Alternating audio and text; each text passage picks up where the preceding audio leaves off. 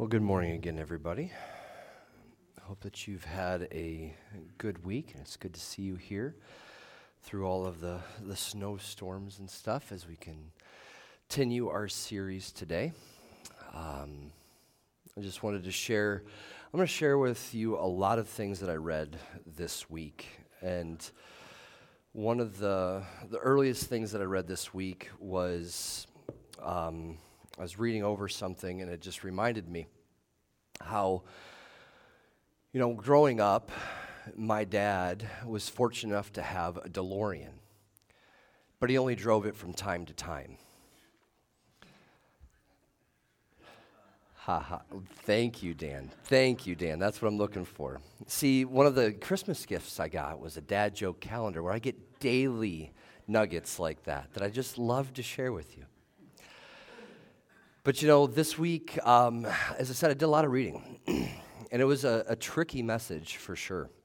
It's probably one of the hardest ones I think I'm going to have within this series as I tried to keep a division between the gift of prophecy and the office of prophet and trying to understand the meanings behind those and the significance of that.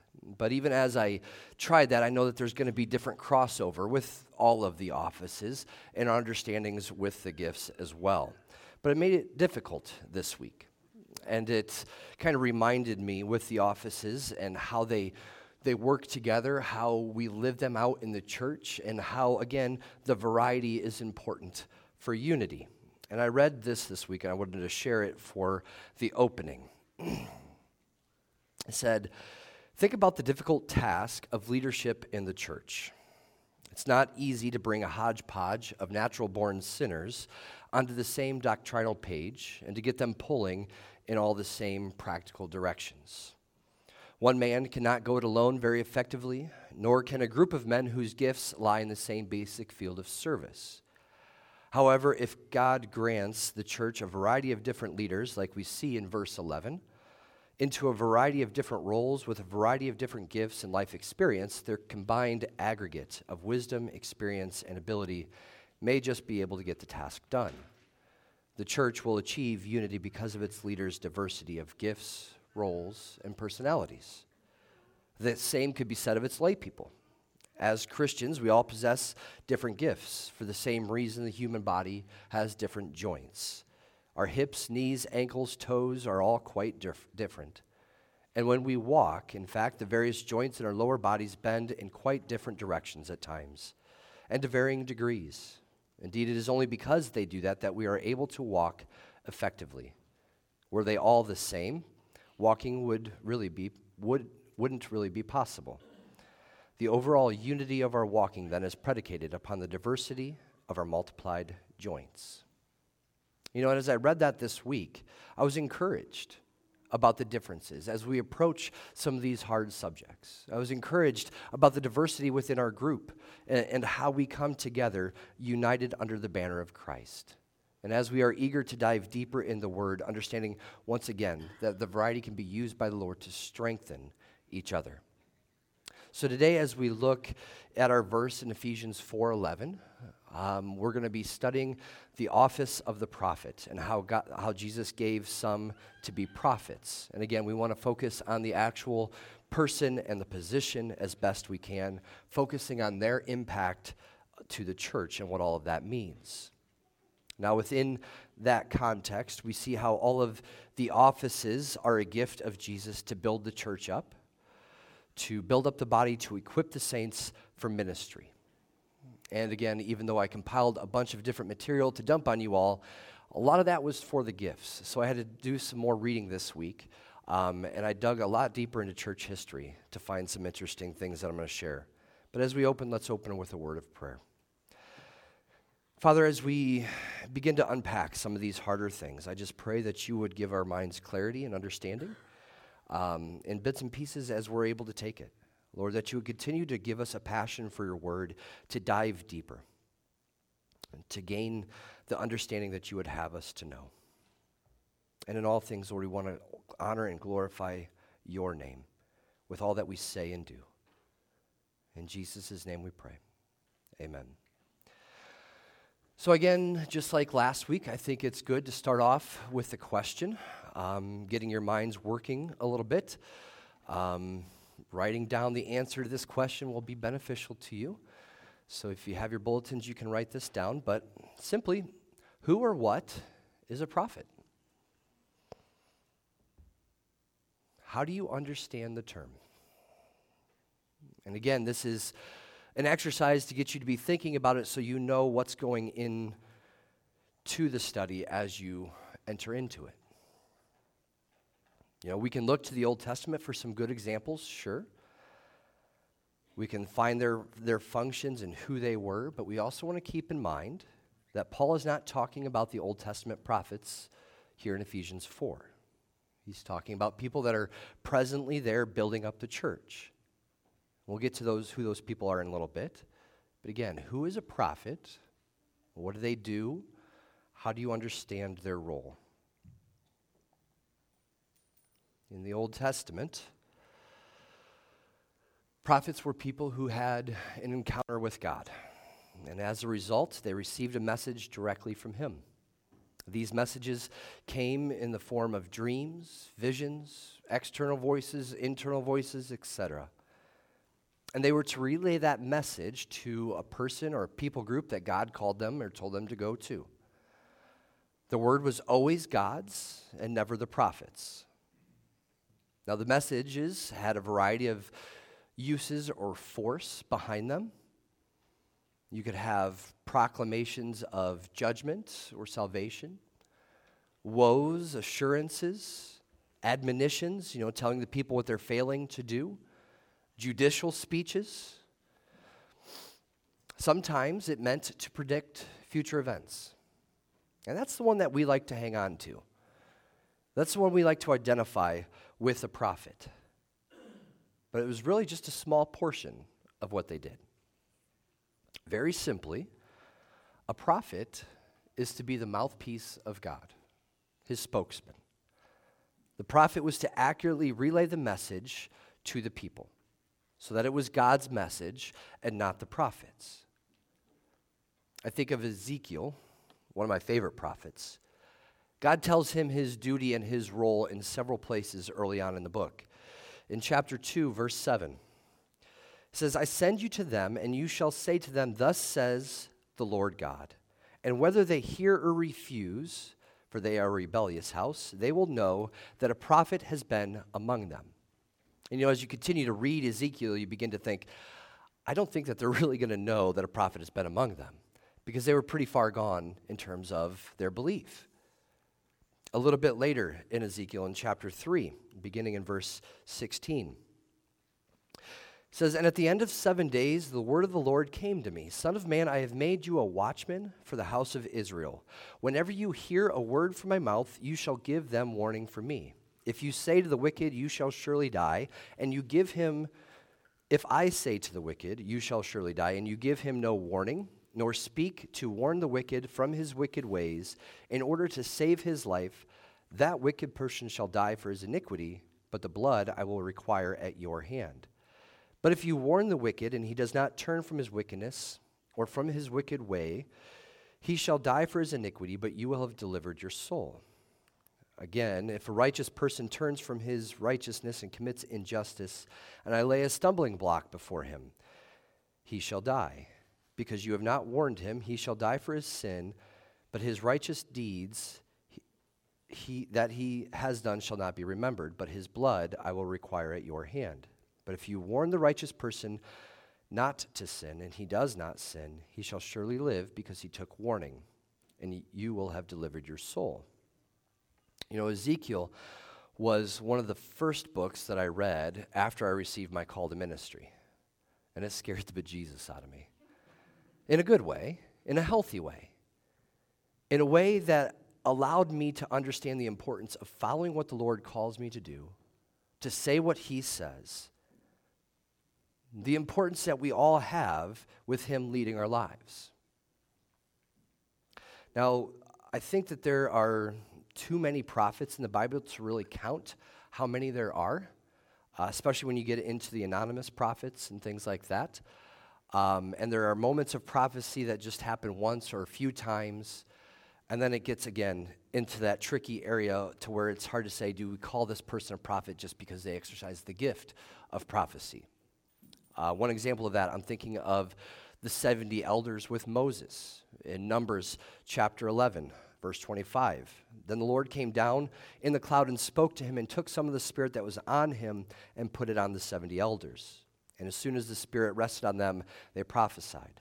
But they did not continue doing it. So, again, because someone has one prophecy, does that make them a prophet in terms of the office? Or where is it that we draw that line for office and just using the gift in the moment? You know, oftentimes we might make that delineation or that understanding of the office of a prophet as well, the Old Testament prophets, they had a book. So that's a good indication that they were prophets. And I would agree. But you also had prophets like Elijah and Elisha who didn't have a book, but very prominent in, in their prophetic ministries. Um, and Elijah also talks about how he's the last one, how Jezebel had killed all of the other prophets of God. Uh, they were unnamed, uh, unnumbered in that instance, which I think is important because it emphasizes that it is more about the message rather than the person. I think that's a truth that needs to be unpacked with each of the offices that are listed here in Ephesians 4. Because once somebody gets a big head, it becomes about them or about the structure rather than about God and serving in the way that He calls us to. And that can take a person down the road of error. And of course, when we're talking about prophets in the Bible, we also have to talk about false prophets, those who claim to speak for God but actually don't. In the Bible, we see this a lot in the Old Testament where they would surround the king. All of these prophets claiming to, to speak for God, saying, Oh, you're fine, king. You can keep doing whatever you're doing, no matter how wicked it is. You had other people um, mediums, oracles, you had divinations, magicians, seers, all listed in the Bible that would get their powers from more demonic sources. Peter, Paul, John wrote to the new churches to be on the lookout for false prophets in many of their writings. It was a danger to the young church, just as it is a danger for us today. To battle against what is false, you need somebody to stand up for truth. You need to know what truth is. The young church used discernment when it came to prophets and apostles. In the Didache, it's a short read. Um, it is kind of like a manual of church operations, so to speak. It was written in the late hundreds to early 200s uh, about the early church. And again, it's just random things about church life. And they have um, some sayings about apostles and prophets that I wanted to share with you today. And concerning the apostles and prophets, act thus according to the ordinance of the gospel. Let every apostle who comes to you be received as the Lord, but let him not stay more than one day, or if he need a second day, a second as well. But if he stays three days, he is a false prophet and when an apostle goes forth, let him accept nothing but bread until he reaches his night's lodging. But if he ask for money, he is a false prophet. Thought that was pretty interesting. Verse 7, or verse 7 in this chapter of the Didache. Do not test or examine any prophet who is speaking in the Spirit, for every sin shall be forgiven, but this sh- sin shall not be forgiven. But not everyone who speaks in a spirit is a prophet except he except he have the behavior of the Lord. From his behavior, then, a false prophet and the true prophet shall be known. And no prophet who orders a meal in a spirit shall eat it, otherwise, he is a false prophet. And every prophet who teaches the truth, if he does not, if he do not what he teaches, is a false prophet. But no prophet who has been tried and is genuine, though he enact a worldly mystery of the church, if he teach not others to do what he does himself, shall be judged by you. For he has his judgment with God. For also did the prophets of old. But whoever shall say in a spirit, Give me money or something else, you shall not listen to him. But if he tell you to give on the behalf of others in want, let none judge him. And it goes on to warn about idleness and how they treat prophets, and they would call them their high priests. And probably one of the most reasonable lines within it said, Let everyone who comes in the name of the Lord be received. But when you have tested him, you shall know him for you shall have an understanding of true and false. Really showing how the young church relied heavily on the gift of discernment, how the young church understood the Word of God. And again, as our last message talked about, in keeping in step with the Spirit, to be able to know the truth to where we see how believers in every age, even the new church, were to be on the lookout for false prophets and to be able to know the difference between what was false and what was true. So let's look quickly at some of the New Testament prophets. Again, you had moments of prophecy, such as Zechariah speaking over John as he was a baby, or Caiaphas, the high priest, in his moment of prophecy, even though he didn't know it was a moment of prophecy when he said of Jesus, he would die on the behalf of the nation and thus spare it. But then you had actual named prophets in the Gospels.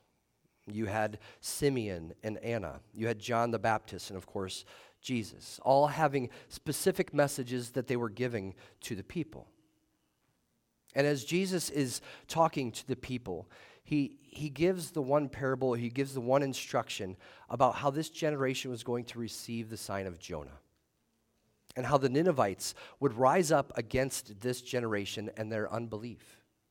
Because you had the Ninevites who were strangers to the, to the Israelites, who were strangers to Israel's God. They were able to recognize the presence and authority of God through the person of Jonah. Whereas Jesus, who is greater than Jonah, could not be recognized by his own people. To me, this is such a painful teaching in the history of Israel. Because the people were so caught up in what they wanted the Messiah to be that they would not acknowledge or receive him. And he was standing right in front of them. They could not recognize the authority and presence of God a warning that I hope is not lost on the church today. In the early church, there are several places where prophets are mentioned. Um, one of the more famous, non famous ones is Agabus in Acts. He has a couple of places in chapter 11, verses 27 through 30. Now, in these days, prophets, plural, came down from Jerusalem to Antioch, and one of them, named Agabus, stood up and foretold by the Spirit that there would be a great famine over all the world. This took place in the days of Claudius. So the disciples determined, everyone according to his ability, to send relief to the brothers living in Judea. And they did so, sending it to the elders by the hand of Barnabas and Saul.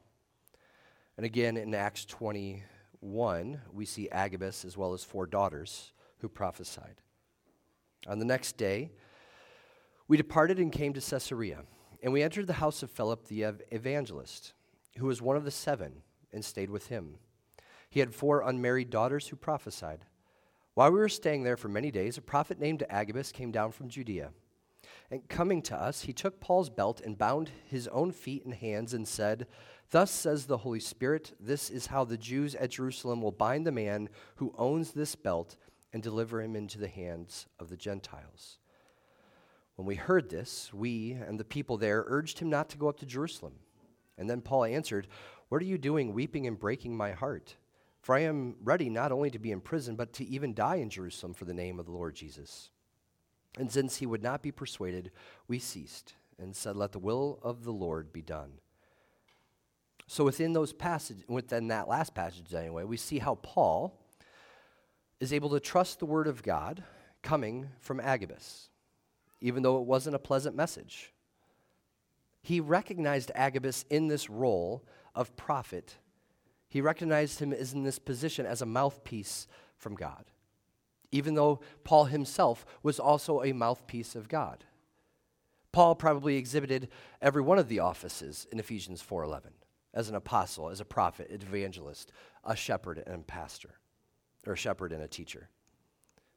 But he still allowed others to speak into his life because he knew through discernment that this was a message from God.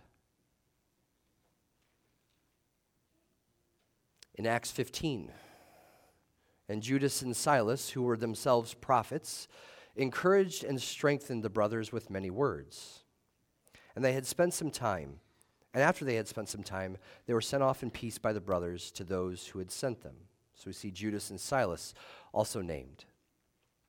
And probably the most interesting uh, passage I want to share with you today is in Acts 13, verses 1 through 3. Now, in the church at Antioch, there were prophets and teachers Barnabas, Simeon called Niger, Lucius of Cyrene, Manaen, who had been brought up with Herod the Tetrarch, and Saul. While they were worshiping the Lord and fasting, the Holy Spirit said, Set apart for me Barnabas and Saul for the work for w- to which I have called them. So after they had fasted and prayed and placed their hands on, they placed their hands on them and sent them off. So you look at this list of guys. This is a ragtag group of guys. This is an every walk of life type of thing. Um, you have Barnabas, who, who we know well, um, and you also know the way that they would list names in the Bible would be by order of importance. So Barnabas would be the leader of this. Simeon, called Niger, it's because he was darker than everybody else, so he was probably from North Africa. Lucius would have been more of a Greek. Uh, Manaen, who had been brought up with Herod, so he would have been in the Jewish lifestyle, close to the political pieces there. And then Saul, the one who persecuted the church. You think about this group of guys and how they made such strong movements within the church. I think this group exemplifies the unity through diversity that Paul writes about in Ephesians 4 very well how unity in Christ brings this group together. And how God uses them to advance his mission forward. So we see in Acts 15 how Judas and Silas strengthened and encouraged the brothers. We know from 1 Corinthians 14:3 it says everybody who prophesies builds up, encourages and comforts as they're bringing the word of God. We see the judgments and the admonitions from Agabus as well. We see how these are the results of what a prophet does. And with the definition of the mouth being the mouthpiece of God, how then do we look at this office today? Again, as I said, it's one of the trickiest in my book to try to understand, and I don't understand it very well. I, it's hard for me to separate it from the gift. But I would say that for someone in the Bible to be named a prophet, there would need to be a track record. You know, even from their first prophecy, they would announce themselves as a prophet of God. Sure, false prophets do the same thing. But then they would be tested. And over time, the word would be verified, and people would just know, similar to Paul and Agabus. It doesn't mean the prophet can't still fail. I mean, you look at Moses, he was a mouthpiece of God, and yet he still struck the rock and failed. Let me give you another example of how to maybe understand how this could be lived out practically. There are people, I assume, that we go to when we need prayer. Why? Why don't we just pray ourselves? Could it be because we think that their prayers are holier? Or when they pray, things actually move? Because we know that they're going to pray and they have a gift to just pray, it's a burden on their heart. We have pastors and preachers that we listen to on podcast or YouTube. Why? Am I not good enough? I do the same thing. But why? Maybe because we like their style, maybe because their words hit hard and we can just know truth when we listen to them speak.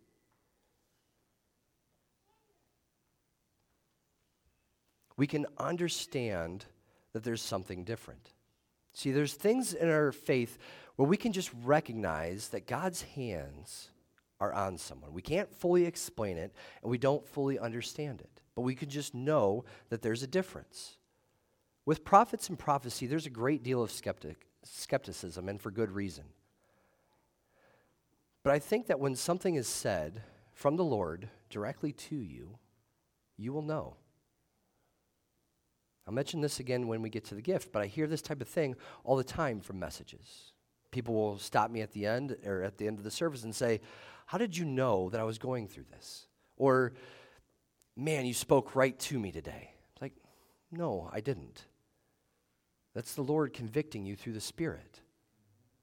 Maybe using me, but I'm not that smart. You know, I've sat under prophetic prayer before, and there are times where people were praying things that I knew it had to come right from God. There's no way that they could know what they just said. Similar to when Jesus calls out Peter, when Peter says, You are the Christ. Jesus says, You wouldn't have known that unless God told you. I've sat under that, and I've been blessed by that.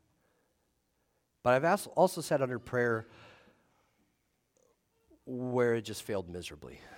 And I thought, man, this is worthless. That's where discernment comes in. But because of those bad moments and those bad experiences, we have a bad taste in our mouth when it comes to prophets and prophecy. Now, I'm not advocating for an official office, I'm just sharing how people treat the outcomes of things. As I said, when it comes to an official office, it's hard for me to nail something down and say something definitively because we need people to speak on behalf of God in this world. But what does that practically look like? Let me just share with you another reading this week.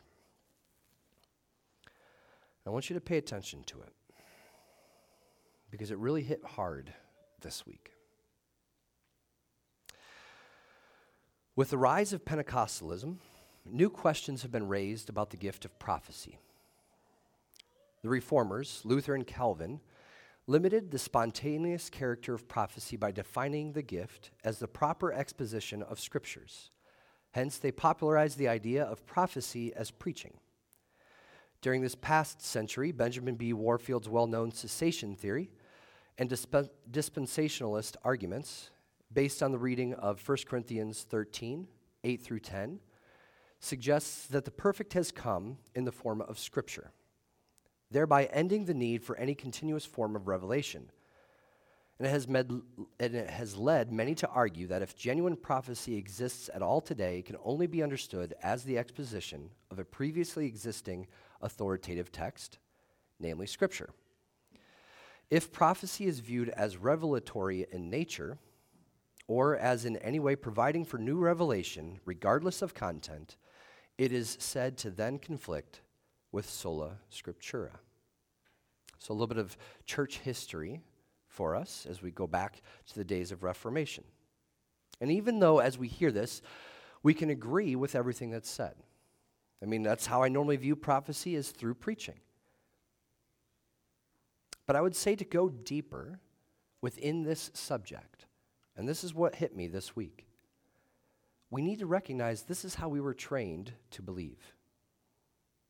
We believe in this because, dare I say, our apostles of the Reformation told us this is how it is. And other views of prophecy would then hinder a major tenet within their movement sola scriptura. Again, going back to what we talked about the last couple weeks in terms of eisegesis and what we are reading into the text in order to make our theologies work. The Bible does not say that the apostles and the prophets were built upon the church, but that the church was built upon the apostles and the prophets. Ephesians 2:20. This is an important distinction. The church did not hand out apostolic or prophetic authority upon certain people, nor should it. It was the Holy Spirit who chose certain individuals to receive and deliver the truth of God. The church can never authorize a prophet, they can merely recognize a prophet as coming from God. Neither the people of Israel nor the church ever ordained anyone into prophetic ministry. It was the job of God alone. And because it is the job of God alone, it cannot be controlled by the church, which makes us uncomfortable. Because what we're called to do in the Bible is to test the prophecies. But if you get rid of all prophecies, then you don't have to test anything. But that's what the Bible calls us to do. And we, as believers, just like every believer in the generations before us, are called to use discernment to know what the Word of God says. It's not my job to know the Word of God for you. You need to be studying the Word to be able to discern what is true and what is false. Because, I mean, yes, I will screw up, but I also cannot be there holding your hand to tell you every single moment. That is where we need to take that step, where we need to recognize the presence and the authority of God. The Bible tells us that we are not to despise the prophecies. 1 Thessalonians 5:20.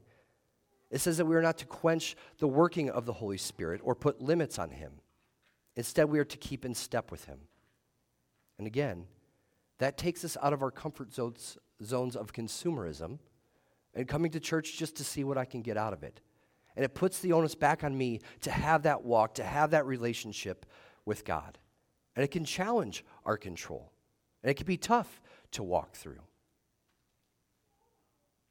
But you know, when God puts something on your heart, how do you respond?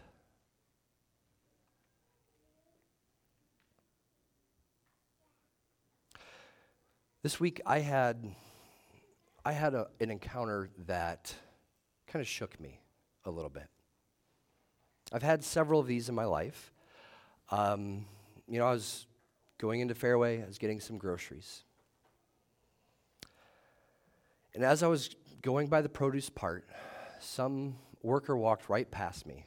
And immediately I got a sensitivity of the Spirit, an impression in my heart something demonic is right there.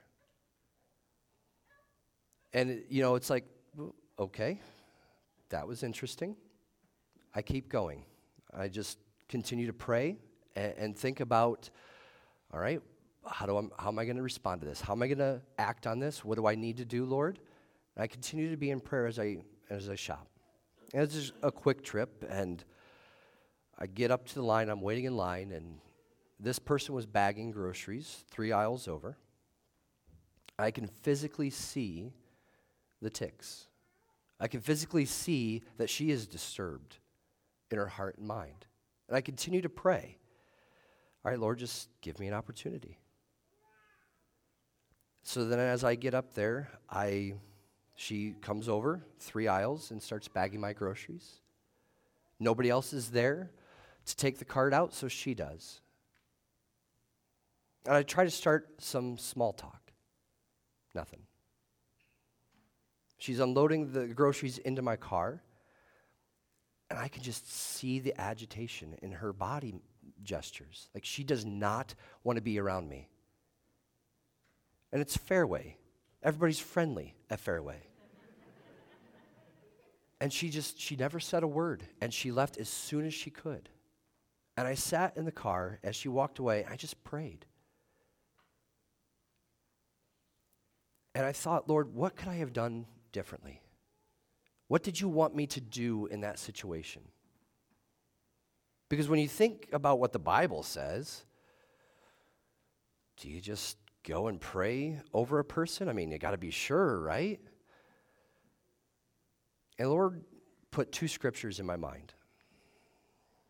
The first one was when Jesus said that the fields are ripe, but the workers are few. And it really challenged my definition and understanding of what it means to be a worker. Do I do what God calls me to do, or do I just accept this job as a pastor and take in the money and just do a sermon and, and things like that and call it a day? Or is my life about doing what God calls me to do when He tells me to go do something? The second passage that he put on my heart was Acts 3. Now, Peter and John were going up to the temple at the hour of prayer, the ninth hour, and a man lame from birth was being carried, whom they laid daily at the gate of the temple, that is called the Beautiful Gate, to ask alms of those entering the temple. Seeing Peter and John about to go up into the temple, he asked to receive alms. And Peter directed his gaze at him, as did John, and said, Look at us. And he fixed his attention on them, expecting to receive something from them. But Peter said, I have no silver and gold, but what I do have I give to you. In the name of Jesus Christ of Nazareth, rise up and walk. And he took him by the right hand and raised him up, and immediately his feet and ankles were made strong.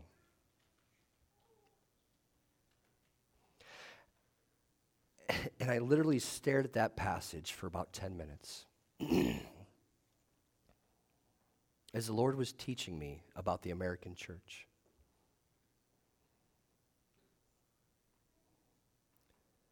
This is the American church. Gold and silver? Yeah, I got that. Here, there you go. Be on your way. Power?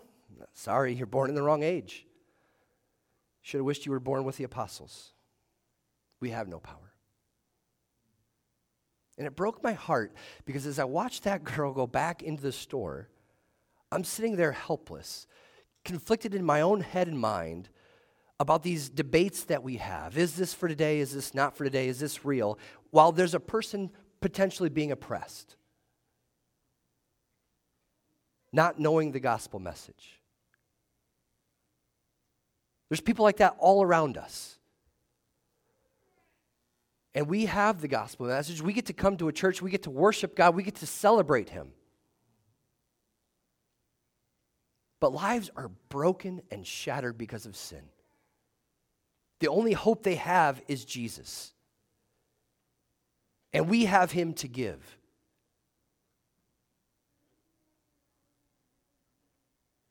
I pray continually for the wisdom to know God's will. But I need to pray more for the courage to do it. Let's pray. Father, as we as we continue, Lord, some of these harder discussions, so, many the, so much of the hardness we put upon ourselves.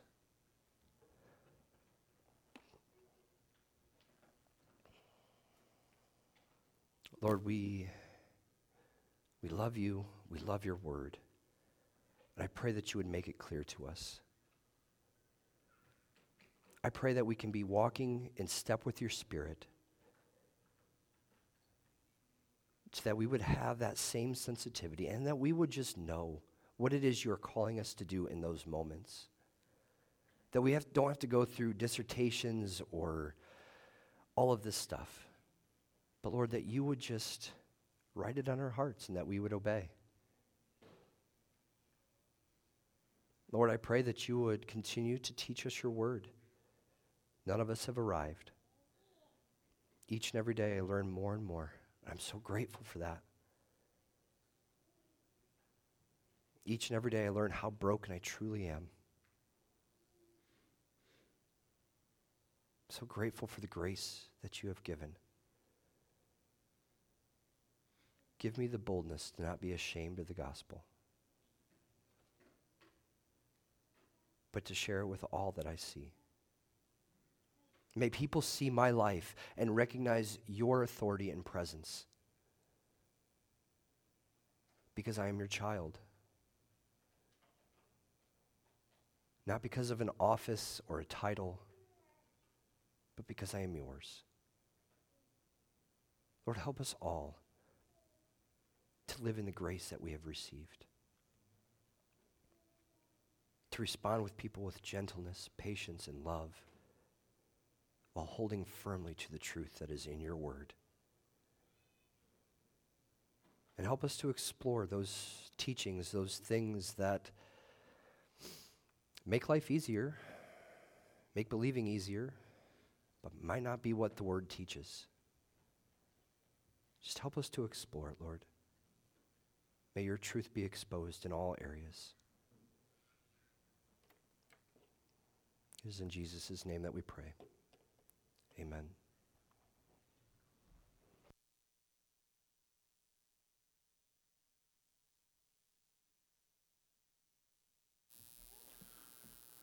Will you please stand for our last song?